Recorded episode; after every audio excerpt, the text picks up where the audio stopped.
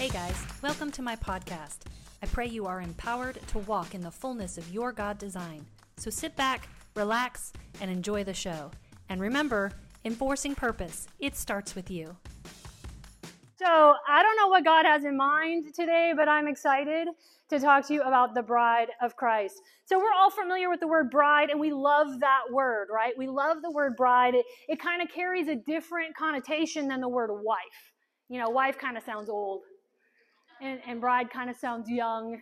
And, you know, everything is still in its place, and your hair is still thick and full, and your breasts are still up where they're supposed to be. Um, but then when we use the word wife, it's a difference. It carries a different connotation. You know, when Brad refers to me as his bride, it, it carries an affection that's different than when he calls me his wife. There's just a difference there. It's the idea of kind of being in the honeymoon phase and being in love affectionately. You understand what I'm saying about being in love affectionately, that it's different than just the position of being in love or the position of being married, but I'm affectionately in love. I'm affectionately in relationship. It denotes the idea of anticipation, right? We love the idea of being called the bride of Christ because it tells me that I'm, I'm awaiting something. There's an something I'm anticipating, that there is something that is more to come, that there is a day that is coming when I will be reunited with Jesus In the heavenlies. That's what it tells us in Revelation, right? So we're going to be talking today about what is actually being said when he's talking about the bride of Christ, but what does that mean for us today? I don't know about you guys, but sometimes when I hear teachings on Revelations, my eyeballs start to kind of roll back in my head and I kind of glaze over and I'm like, what does any of that have to do with the struggles I have with my teenager, right? So like like what is how is this relevant to who we are today, what we're called to do, who God has created me, be, me to be today. Today. So, as a bride, you're looking forward to the wedding. And with each day, you grow more excited and you grow more in love with the one you are going to marry. You know, we've all heard that story where the guy continuously says, Yeah, yeah, I'm going to marry you. Yeah, yeah, we're going to get married. Yeah, baby, we're going to get married. But what, what shows that he's true to his word is when he places a ring on her finger. And I'm reminded of the sealing promise of the Holy Spirit that we're told in Ephesians that the sealing promise of the Holy Spirit is like Jesus putting a ring on our finger that says, I'm going to meet you. I'm going to meet you again. I'm going to meet you in the heavenlies. That when I say I want to be one with you, I'm, I am true to my word. So just like the ring that's placed on our finger as a, as a symbol that there is a wedding feast coming, that there is a day coming, that there is a date coming when I'm going to stand at an altar and I'm going to become united with my groom, so the Holy Spirit is a reminder for us that there is a day coming, there is a time coming when I'm going to stand at the throne room of God and I'm going to be reunited with my Savior, Jesus Christ. But what does that mean to me today? What does it mean for me today that I am the bride of Christ? In the biblical times, there was always what they called the betrothal period, in which the bride and the groom were separated until the wedding. And her responsibility during the betrothal period was to be making herself ready. I'm going to say that again because biblically we are in the betrothal period where we are separated and we are to be making ourselves ready.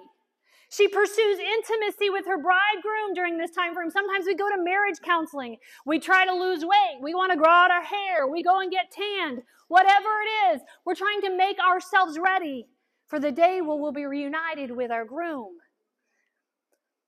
She's found to be passionate and not lukewarm in her love.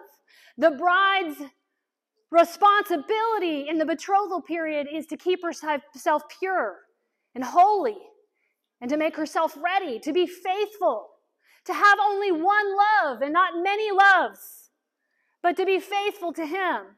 In Revelations 19, it says this Let us be glad and rejoice and give Him glory.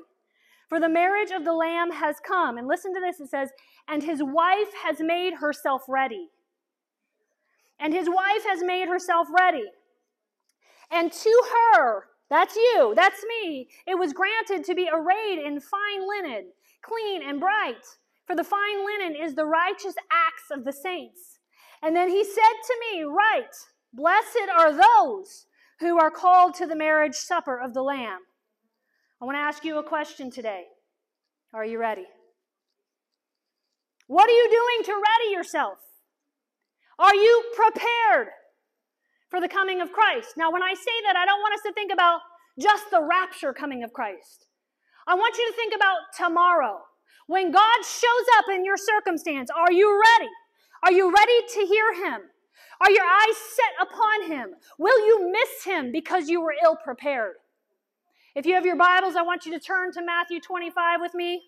I'm going to read straight through the story and then we're going to we're going to teach and preach and learn right from this this story. This is a parable, Matthew 25. If you have your Bible, please open it up. If you have an iPhone, open it up. Please read it along with me. The Holy Spirit will speak things to you that I cannot comprehend. Then the kingdom of heaven shall be likened to ten virgins who took their lamps and went to meet the bridegroom. Now five of them were wise and five were foolish. Those who were foolish took their lamps and took no oil with them. But the wise took oil in their vessels with their lamps. But while the bridegroom was delayed, this is the betrothal period that we're talking about. While the bridegroom was delayed, they all slumbered and they slept. And at a midnight cry, when a midnight cry was heard, behold, the bridegroom is coming. Go out to meet him. Then all those virgins arose and trimmed their lamps.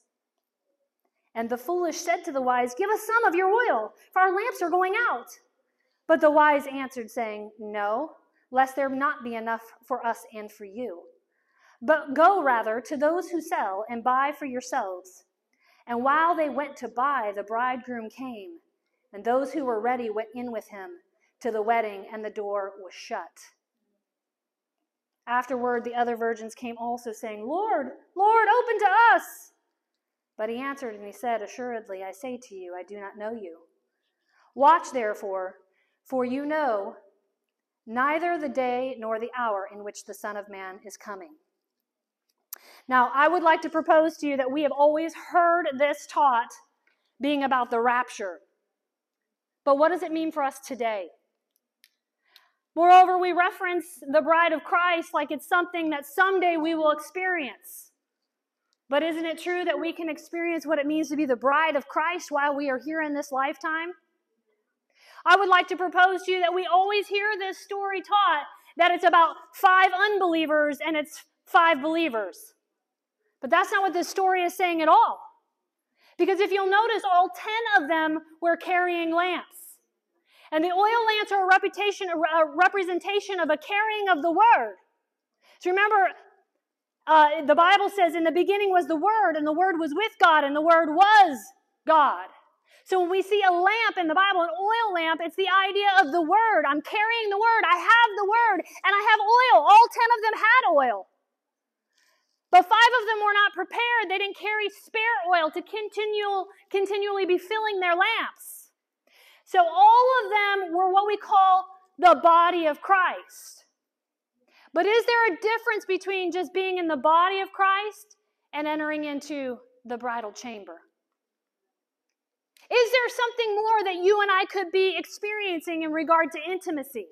What is the difference between being in the body of Christ and being the bride of Christ? Come on, what is the difference between being the wife of Brad and being the bride of Brad.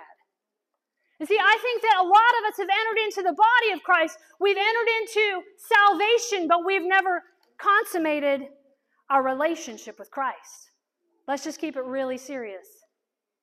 In history, when they would go in, in biblical times and ancient times, they would go in and they would marry at the altar, and there was a room. And it was called the bridal chamber. And as soon as they made their vows, they would go, the, the groom and the bride would go into this bridal chamber. They would shut the door, they would lock it. The best man would stand guard, and for seven days they would consummate their marriage. And then they would come out and they would have a feast. And they would celebrate not just the marriage, but the consummation of the marriage. So there was intimacy. There was something that took place in that bridal chamber that was different than what we possibly are not experiencing. So I want you to consider, I want you to consider that it's possible that 50% of us, because this is a prophetic word saying there are 50% of my church are not experiencing the bridal chamber. 50% of my church are rapping at the door, but the door's been shut because they have not entered in to the bride. They haven't been prepared to enter into the bridal chamber. The Bible says in Revelations 3 15, 22, I know your works, that you are neither cold nor hot. I could wish you were cold or hot, so that because you are lukewarm and neither cold nor hot, I will vomit you out of my mouth. Because you say, I am rich, you have become well, I have become wealthy, and I have need of nothing, and do not know that you are actually wretched, and you're actually miserable, you're actually poor, you're actually blind, and you're actually naked. Who is he speaking to here? He's speaking to the church.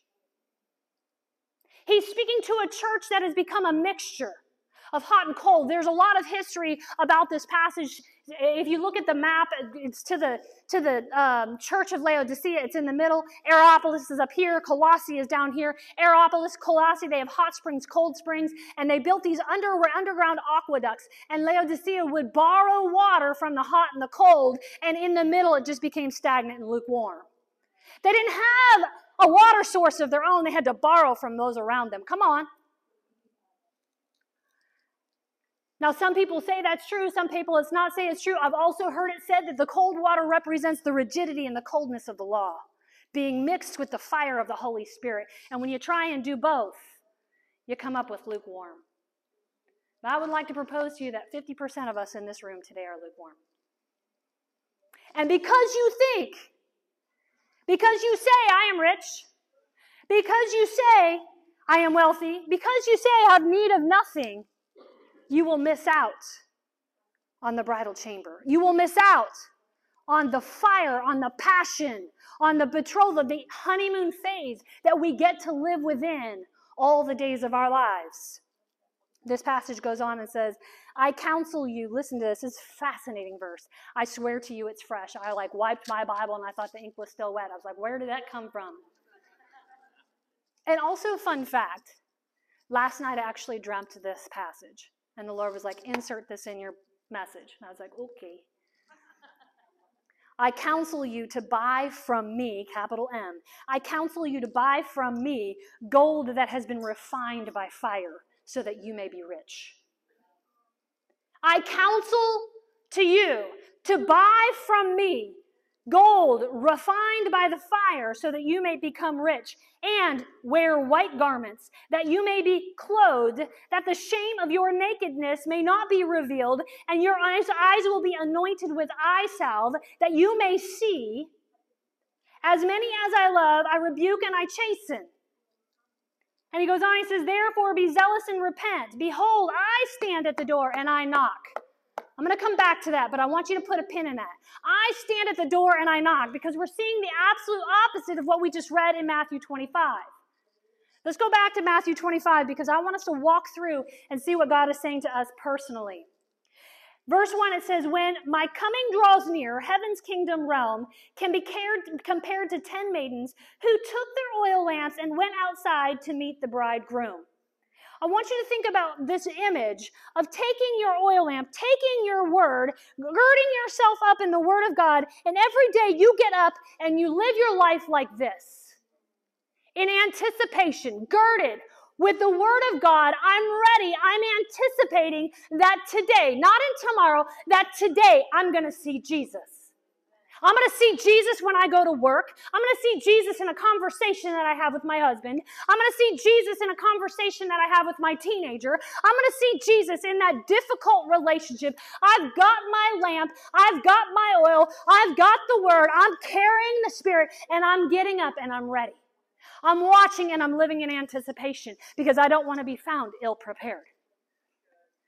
I don't want to be left behind. I don't want to be watching everybody else entering into a state of intimacy with Jesus while I stand on the outside and say, I wish he loved me like that. While I stand on the outside and say, Why isn't God healing me?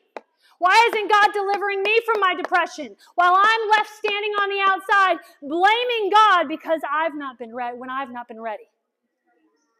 He says, I want you to be ready. I want you to be ready. Anna and Simeon did not miss out on an encounter with Jesus because they were anticipating. I love that song, night, day and night, night and day. Let incense arise. Day and night, night and day. Let incense arise. Day and night, night and day. Let incense arise. Day and night, night and day, 24 hours a day, every minute of the day. May praise and worship be flowing up and out of my being. Let it continuously arise because I'm in a continual state of readiness. I'm in a continual state expecting, anticipating that in every moment of my day, I'm going to experience the goodness of God. I'm expecting it. I'm putting a demand on heaven. When I wake up in the morning, I'm not saying, Gosh, I hope, but I'm saying, I'm ready. I know, and I'm watching. And I'm going to put a demand on what God says is true for me today. And that is today, I will walk, I will live, I will be in the bridal chamber. I will walk in the intimacy of my God. I will walk in the intimacy that a bride walks in with her bridegroom. Are you ready? Luke 2, it says this And behold, there was a man in Jerusalem whose name was Simeon. And this man was just, and he was devout. And he was waiting for the consolation of Israel. He was what? He was waiting. He was waiting. People thought he was ridiculous that he would wait. Every day he showed up in the temple and he would wait on the consolation. He believed the word of God that a consolation is coming, a reuniting is coming, a reconciliation is coming, a Messiah is coming. There's a love who is coming. There is a Savior who is coming. And there was one who would show up at the temple every day and he would wait and he would watch and he didn't miss it. I wonder how many people were in the temple that day, Sarah. I wonder. And only one saw it. And it was the one who was waiting, the one who was anticipating. It says this, and the Holy Spirit was upon him. Anna was a woman who was a widow of about 84 years old, who never departed from the temple, but rather she served God day and night, night and day with fastings and prayers. She was waiting. She was anticipating. There was a forward lean in their life because they were living their life in expectation. Are you anticipating Jesus in your life? Are you watching for him? Are you expecting him? Or are you just thinking, well, golly gee, I hope? There's a big difference. Are you living in the anticipation that he will show up? Verses 2 through 4, it says, Five of them were foolish and ill prepared. For they took no extra oil for their lamps. Five of them were wise for they took flasks of olive oil with their lamps. Now, again, often we think we assume the fool is the unbeliever. You should not assume. You should not assume. Is it possible that even as a believer you can be foolish and ill prepared? Absolutely. Do you know that the Proverbs speaking to the believer talks about the fool 66 times? More than any other book in the Bible, it speaks to the fool. It gives the characteristics. I, want, I was like, man, this would be a great message. It would kind of be a downer message, but to just identify the characteristics, I was like, yeah, ooh, yeah, mm, yeah, that too. And I'm literally, you know, like Psalm 73 when he says, When I said my set on all of these things, I became a brute beast before you. That's the attitude, the mindset of a fool the Bible says in Proverbs 26 11, as a dog returns to his vomit, so a fool repeats his folly. Anybody find yourself doing the same dumb thing over and over again? Come on, I'm the only fool in the room. I'm just saying, again, we're disputing the fact that we dismiss this entire parable saying, oh, the, it's not talking, I'm, I'm the five over here. Are you? Or do you just think you are? Do you think you are because you're a believer? And so I'm on the believing side, but I'm here to challenge you and say, are you on the side of the bride of Christ? Are you beyond just the body of Christ? And have you entered into the bridal chamber? Are you ready and are you prepared? The definition of a fool says this it comes from the root word mysterion, which denotes the idea of being dull or stupid, as if to be shut up. Like there are things just shut up. To morally be a blockhead or to be absurd. Now, I can't make that up, but there are times in my life when I really think that was a really blockhead move. That was a really blockhead thing to say. That was a really, like, we're, we have to understand that God is challenging us to move outside of our foolishness. How about Matthew chapter 7, where it says, The wise man is the one who hears the word, puts it into practice, and his house shall be like that built upon a rock. But the foolish man is the one who hears the word but does not do it, and his house shifts when the storm comes. This denotes, this suggests the idea that a fool isn't just an unbeliever.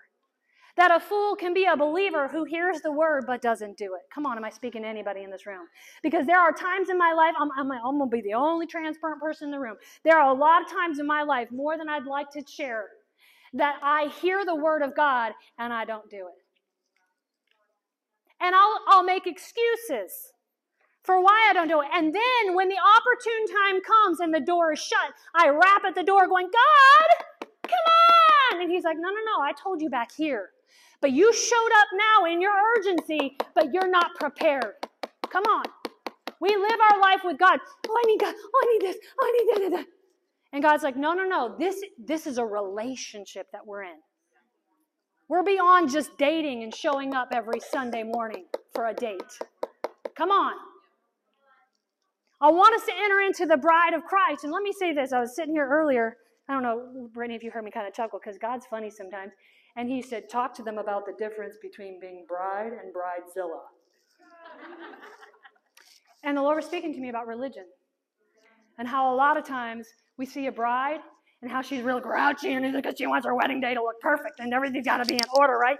And it's like, la, la, la, la. And some of us are living our relationship with God like that. I got to be perfect. I got to be whole. I got to have my hair together. I got to say the right things. I, gotta, I can't make it. And we are like bridezilla in the bride of Christ because you're doing things out of works instead of out of love. Because you know what it looks like to be the bride of Christ, but your heart isn't in it. Just your actions are in it. Because you haven't been spending time in the bridal chamber, there's no intimacy, and it's not coming up out of intimacy. And so instead, you look like Martha instead of Mary. And you look like Bridezilla calling yourself the bride of Christ because you're cranky, you yell at your kids, you complain about your boss, you gossip about your friends, you complain about your house, you fuss about your finances. Come on, there's a reason why I can list all this so fast, y'all.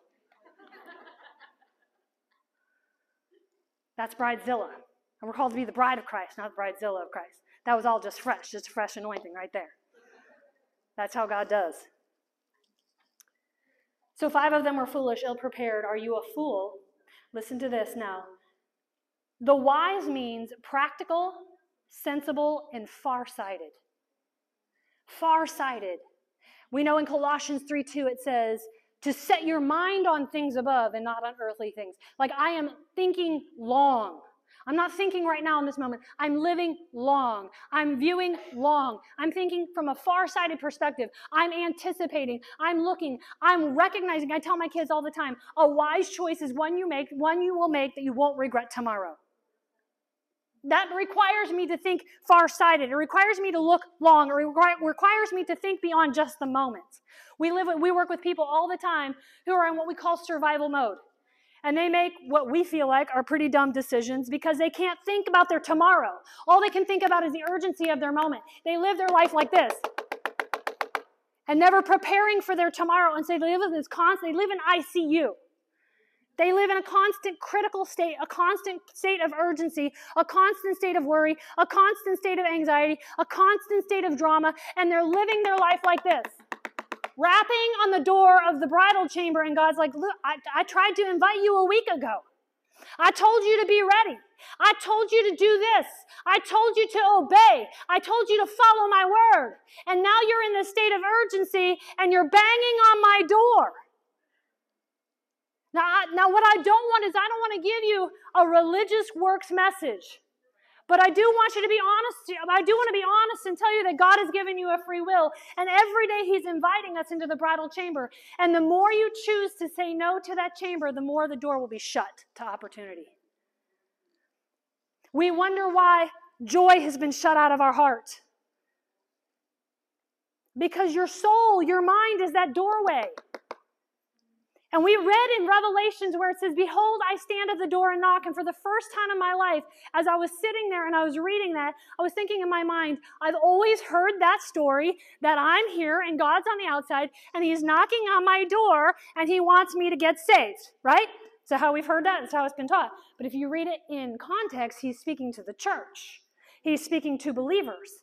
So I have to ask myself, God, what are you really saying in this? And he said, It means I stand inside the heart of believers, inside, locked up by your soul, knocking and saying, Let me out. Loose my joy. Loose my grace. Loose my love. I am inside your heart, and I am knocking on your door saying, Let me out. Break that vow. Instead of him knocking on the outside, he's knocking on the inside, saying, Let me out. Loose me in your life. Let me love you. Come on, this is no longer about what I can do for God. It's about what he's done for me. It's no longer about my commitment to God. It's about my surrender to God. It's no longer about my love for him. It's about settling myself in the love of God. Come on, that seems so easy. You know, the Bible says we only love because he first loved us. But Bridezilla knows how to love but she crabs about it in her bedroom. I went and I served those people, and did you see how they treated me? Well, what'd you serve them for? To get a thank you? Because if that's why you're serving, don't go into ministry. Patrice, amen? I have no idea where I'm in my notes. Are you intentionally putting the Word of God into practice in your life? Would you be considered a fool? Would you be considered wise? Are you prepared? When the bridegroom didn't come when expected, they all grew drowsy and they fell asleep. Now, come on. The opposite of love is apathy.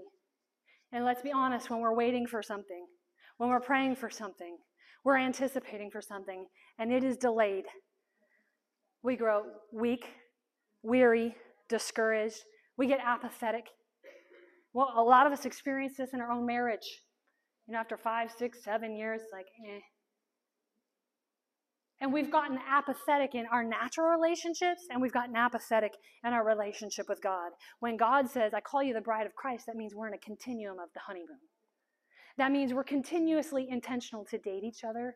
We're continuously intentional to spend time with each other. We're continuously intentional to come in to the bridal chamber together, to be intimate with one. We're continually intentional to spend time with one another. But when we lose hope with our hope goes our tenacity and our ability to suffer long in the waiting. You know, it talks about the fruit of patience. I love in the King James Version, it doesn't say patience, it says the fruit of long suffering. That sounds like it describes patience much, long, much better to me. But we've lost our ability to suffer long. And we get frustrated and we get discouraged. We experience disappointment. Come on, I'm talking to everybody in this room and we get lazy in our relationship with God. Look, it's it's easy for me to love Brad when he's like all up and all affectionate and he's doing everything around the house and I can see all the works. But when Brad is like, you know, disappeared and he's just not I'm like, oh, I got to work to love him because I'm really irritated with him right now. That's how it is with God, right? We go through seasons where we see God doing all these things in our life, but then we go through seasons where we feel like we're in the season of silence. We go through seasons where we feel like we're in the wilderness. We're like, God, where are you? And God is saying, Does it matter? Will you still love me? Will you still pursue me? Or will you grow drowsy and fall asleep? We have to decide that we are not going to get lukewarm. The Bible says in Ephesians chapter 6 that we're going to put on the full armor of God so that in the day of battle you will stand. And so when we're not in battle, are you girding yourself up with the word of God? Are you girding yourself up with the armor of God so that when you're in battle, because again, what happens is we grow lazy, we grow apathetic, and then we get in this state of urgency and we're not ready and we're ill prepared and we're like, oh my God, God, God! And we're rapping at the door in desperation and urgency instead of saying, It doesn't matter. I'm ready. I'm prepared. I'm girded up. I've put on the full armor of God so that when the day of battle comes, I will stand. I recognize that I am girded up with the full armor of God. I am girded in His love. I am all wrapped up in the affections of the kingdom, and I am ready. I will not be taken off guard. I will not be ill prepared. I am ready. Come on, everybody say, I am ready. Are you alert? Are you spiritually awake? The Bible says, Wake up, O sleeper. Who's he speaking to when he says that? He's speaking to the believer. He's speaking to the believer who has grown apathetic, lazy, and you've fallen asleep. You've got drowsy in your relationship with the Lord. Are you drowsy? Not in the spirit, Mama Shirley. I know you're drowsy all the time in the spirit. The Bible says in Hebrews, Be careful lest you drift away from the things that I've taught you. Come on, everybody in this room is wise enough, mature enough that we're not going to just leap off the canyon and start doing drugs tomorrow. but the caution here isn't that you would take this leap into this great plunge of darkness. The caution here is be careful lest you drift away because you haven't been intentional to stay near. You haven't been intentional to cultivate. In verse 6, it says, Then suddenly in the middle of the night they were awakened by the shout, Get up! The bridegroom is here. Come out and have an encounter with him. Come out and have an encounter with him. I'm just going to say that one more time. Come out and have an encounter with him. So all the girls got up and they trimmed their lamps. The Bible says in Revelations, Behold, I am coming like a thief. Blessed is the one who stays awake. Blessed is the one who stays awake, keeping all of his garments on, that he may not go out, go about naked and be seen exposed. Again, God is wanting to do things in your today. I'm not just talking about in the rapture. I'm talking about tomorrow God shows up, and He will because He's never left you. When He reveals Himself in the middle of a conversation, will you be found exposed and naked? Come on, what's the air of your language? What's the air of your conversation? What's the air of your attitude? Will you be found ungarmented by the love of God? Will you be found in your anger? Will you be found in your depression? Will you be found in your unforgiveness? Or will you be found girded up with the fullness of the fruit of the Spirit? How will you be found? Because you have to be awake and alert and ready because at any moment, it's not just in our tomorrow, it's in our today. Are you ready? Are you ready? Bible says this, but know this that if the master of the house had known in what part of the night the thief was going to come, he would have stayed awake all night and he would not have let his house be broken into. If we knew, if we knew what God was going to do tomorrow in the next hour, Brittany, you're going to have an encounter with God. I'm just going to speak that over you. Because God says I have the authority to decide prophetically. You're going to have an encounter. And I'm just declaring right now that you won't miss it. You won't miss it. But if you didn't know, would you still be ready to encounter him? If I hadn't just prophesied it, well, I just prophesied that it shifted something in your heart and your mind to be more alert, to be watching, to be expecting. I'm now expecting you're going to text me when it happens. But had I not spoken that, would you still be the same way? Would you still be watching and expecting? Because every moment, God wants to do something. Every moment, every time you take a breath, there's a miracle. Every time your heart beats without you telling it to, there's a miracle. But me speaking that over you shifted in the anticipation, and I'm telling you, God is speaking that every day. Today, I'm going to show up. Today, Amy, I'm going to show up in your life. I want you to have your eyes wide open. I've given you ears that you would hear. I've given you eyes that you would see. I've given you a heart that you would know. By the Holy Spirit, you will perceive all that I am doing in your life, and you will be ready. In Jesus' name. I just speak that over you. I can say that over every single person in here. Because the truth is, every moment God wants to show up. But if you are not alert, if you are drowsy, if you don't have your oil replenished in your lamp, you will miss it. Your friend will go in and you will not. And you'll be found at the door. Why does she get to experience that and I don't?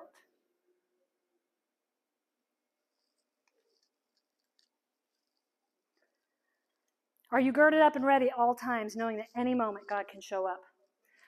In verse 8, it says, But the foolish ones were running out of oil. So they said to the five wise ones, Share your oil with us, because our lamps are going out. I would like to propose to you that the Bible says that instead of being drunk with wine, which is rebellion, you should be continuously filled.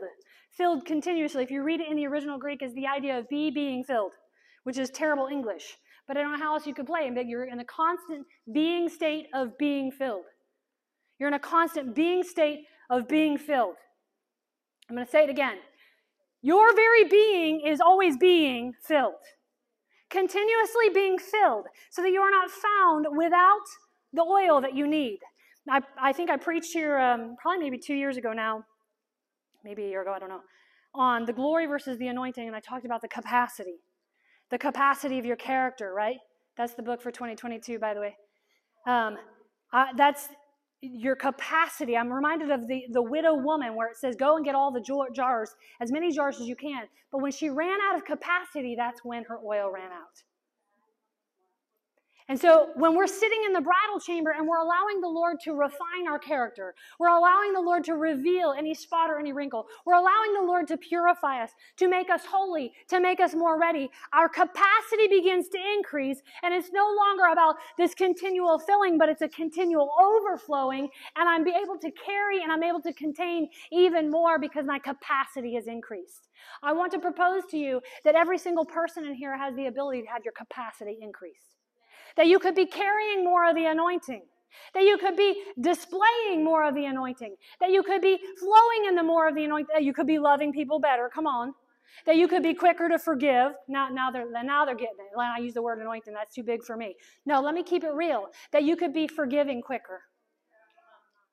That you could be reconciling quicker. That you could be laughing faster in the in the sight of crap in your life. Did I say crap? I'm sorry. I try to control it. That's your capacity.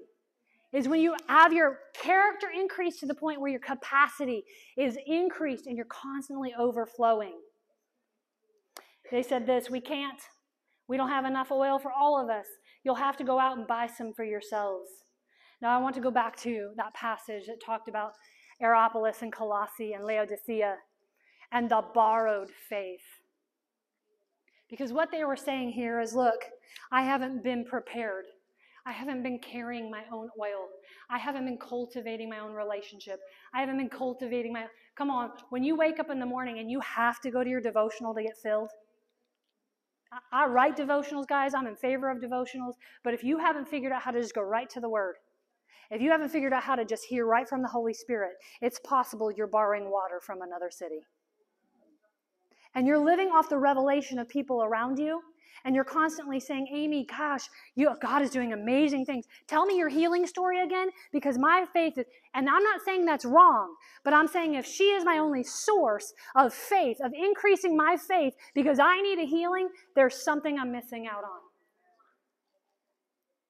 We have to learn to cultivate our own oil in our own lives and stop relying on the people around us to stir up our oil for us. Stop pulling from the hot springs. Stop pulling from the cold springs. Stop having a mixture of your flesh and somebody else's anointing coming up with this imitation anointing in your own life. I've never said that before in my life, but it was good. I'm going to say it again. Because some of us have a mixture. We're living a mixture because really that lukewarmness, what he's talking about, whether it's talking about the aqueducts, whether it's talking about the law or the spirit, we don't really know. But what we do know is he's saying, you as believers have become lukewarm. You've become a mixture. You've had too many loves. The bride of Christ only has one love. The bride of Christ only has one thing her heart is set on. The bride of Christ has no mixture in her life. She is not consulting all the people around her about her future. She's consulting her groom about her future. Come on, she's not consulting all the people around her about her relationships. She's consulting with her groom about her relationships. She has only one source. He is the one. He is her one. He is the only one, and there is no mixture there. She is not found lukewarm. She is solely hot or she's solely cold. But either way, there's benefit to a hot spring and there's a cold spring, but there is no benefit to lukewarm water. A hot spring, people would come from all over so they could sit in it for medicinal purposes. It had a purpose, it had a work. It was a faith with a work. A cold spring, people would come from all over. Y'all, they didn't have they didn't have ice cube makers. So a cold spring was like this thing that people would travel all over to get a drink of cold, fresh water. But then they would go to Laodicea and they would take a drink and they would find it to be lukewarm, stagnant, still, musty. It was a mixed faith, and it was stagnant. Moreover, it was hidden, it was underground. All kinds of things you can learn from that story. But the point is, is this we want to have our own oil and we want to be ready. It goes on, it says, While the five girls were out buying the oil, the bridegroom appeared. Those who were ready and waiting were escorted inside with him and the wedding party and they enjoyed the feast. Come on, come on. The Bible says that we can feast at a table that we can eat at the at a table in the presence of our enemy, to feast at the goodness at the goodness of God, to feast at a table, to sit with Jesus at a table. Come on, every morning you have the invitation. Every afternoon you have the invitation. Every moment you have the invitation where you feel that you hear the Lord saying, "Come, sit with me." Dine with me. Come on, I see you're upset right now. Come on, I see you're frustrated. But if you just sit with me for a moment, I will exchange your frustration for freedom. If you will come and you'll sit with me for a moment, I will exchange your depression for joy. If you will come and just sit with me for a moment, I will exchange your darkness for light. Come on, if you would just sit with me, if you would just feast with me, the door is wide open. Come on, we, we talk about this passage and we have to recognize that it is comparing to the body, the soul, and the spirit. And we have been given the ability to go beyond the soul into the Holy of Holies because the veil was torn. The Holy of Holies is that place of mystical union, it is the bridal chamber. And God is saying, Would you please come through your soul and settle yourself into the Holy of Holies? Would you please come through your depression and settle yourself into the pit of my joy?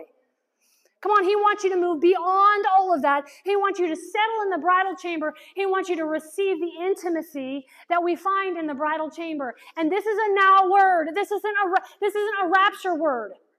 It's a now word. The Bible says that the kingdom of heaven is at hand meaning it is available to me now. Why am I waiting to feast? To have my wedding supper with the Lamb until the rapture. When God says, Here I am. Here's the fruit of the Spirit. Here's my presence. Come on. And he's at the inside of my heart, knocking like this, going, Come on, baby. Come on, baby. Come on, baby. If you would just let me out and we would be one together, that we would consummate our relationship in the bridal chamber, chamber, you have no idea what I can do for you. You have no idea. Is it possible you think you know, but you don't? It's possible I think I know, and I don't. Because I'm going to tell you right now, I stood right here. Uh, y'all, I can barely talk about it. I stood right here in this spot, and I saw the heavens open up. And it was so overwhelming to my physical body. And I thought in my mind, at one point, I saw this. Uh, you can't, I can't describe it coming closer to me, and I thought, no, don't get any closer to me because I can't take it. Like I thought my physical body was going to die. And I got up and I walked away and I said, We think we know, but we don't. We don't. But I guarantee you in this life, God wants to reveal to you more. If only, if only you would do your part. Make yourself ready, prepare yourself, enter into the bridal chamber. Don't be found without the oil. Don't be left out of what God is doing today. God wants to do things in your life today. Come on, everybody say today. I'm not waiting. I'm not waiting anymore. I'm not waiting anymore. So I would like to propose to you that your soul is the doorway that either opens or shuts off that bridal chamber based on what you choose to think, where you set your mind, where you set your heart. If you want to set your heart on the things of this world, you've shut the door to the bridal chamber. If you want to set your mind on the nasty conversation you just had, you've shut the bridal chamber to, the, to peace. Come on, let's just keep it real. See, the bridal chamber holds the fullness of God's character, the fullness, the freedom of his kingdom. But when we choose to set our mind on something other than kingdom mentality, I shut the door to the offerings of the kingdom in that moment. When I feel the Lord saying, Let me love you in this moment, and I'm like, I'm too busy. I shut the door to intimacy. I shut the door to the affections of the kingdom. I posted on my wall a couple weeks ago that any evidence of fear is a lack of affections of the kingdom. And if we're honest with ourselves, not a day goes by where we don't feel or experience fear in a moment. I'm not talking about that. I'm talking about setting my mind on fear. I'm talking about I feel fear, and so I'm going to go talk about it with Kyler. Instead of, I feel fear, and so I'm going to enter into my bridal chamber and I'm going to loose it through love of God. That's what I'm talking about. I want everybody to close your eyes. Patrice, if you're going to come up. I want you to remember that it says that the Bible says that deep calls unto deep. And that's that place of that bridal chamber. And really recognizing that there is a difference between salvation and consummation. And I really feel like the Lord wants to take every single person in this room into a deeper, more intimate state. Shirley, can I share something that you shared with her, me earlier? Do you trust me? Okay. She said, Man, this is one of the best seasons of my life. And I wish that I had been healed miraculously, but now I'm glad I wasn't. Because I've experienced more intimacy through this than I've ever experienced in my life. And then she said this I thought I knew, but man, what I'm walking through now is a whole nother level. Amy, you can say that. Every single one of us can say that about an experience in our life. But why do we wait for that urgency until we rap at the door? I want you to close your eyes. And I want to ask you are you ready?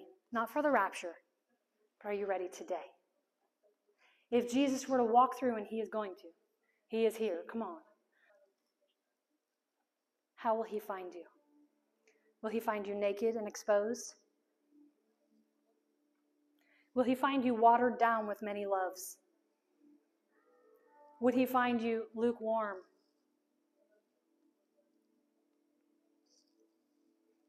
Are you ready for him to show up? Are you ready for a deeper state of intimacy, a deeper understanding of who he is? Are you ready to become one? Are you ready to say no to some of the loves in your life? Are you ready to say no to some of the things that are stealing your affection? Are you ready to say no to some of those relationships in your life? Are you ready to make some changes? Because you can't go where he's going and stay where you're at. If you want to go where he's going, you have to be willing to change where you're at. You have to be willing to say no to some things so that you have more capacity to carry around the oil and you would be ready. Come on, if, if God showed up right here, right now, in this moment, and said, I'm calling you into this, would you say, Yes, Lord, here I am. I'm ready, take me? Or would you be like, oh my gosh, I'm not ready, I'm not ready, I'm not ready? Come on, let's just be honest with ourselves. Are you ready for what God wants to do in you? Are you ready for Him to show up? I want you to just visualize yourself right now with an oil lamp in your hand. Come on, we're just going to play on the mind's eye and let the Lord begin to just move prophetically. And I want you to visualize yourself and what you look like in a constant state of anticipation. What do you look like? What do you look like tonight when you're going to bed? Are you anticipating an encounter with Jesus while you're sleeping? Do you have a piece of paper and a pen beside your bed so that when you wake up, you're ready to write it down? Are you anticipating that that relationship you've been interceding for, are you anticipating that it's going to be healed? Are you ready? Are you anticipating that the healing you've been praying for that it's going to are you ready? Are you anticipating? Do you have your oil lamp and you're looking and you're watching and you're saying i see a cloud kind of the size of a man's hand so that must be it because you're living in such a state of anticipation that if you even catch a hint you know that's it. You know that's it. You know that's it. What does it look like for you to be carrying your lamp girded up with the word, replenished in the oil, and ready for the body of Christ and the bride of Christ. Ready. I hope you enjoyed today's episode. Be sure to click subscribe so you can catch each episode every month. I want you to walk in your fullness. For more information about other services and resources, head to my website at www.lisa-schwartz.com. You can also find me on YouTube by searching Lisa Schwartz LLC. I look forward to connecting with you. Remember, enforcing purpose, it starts with you.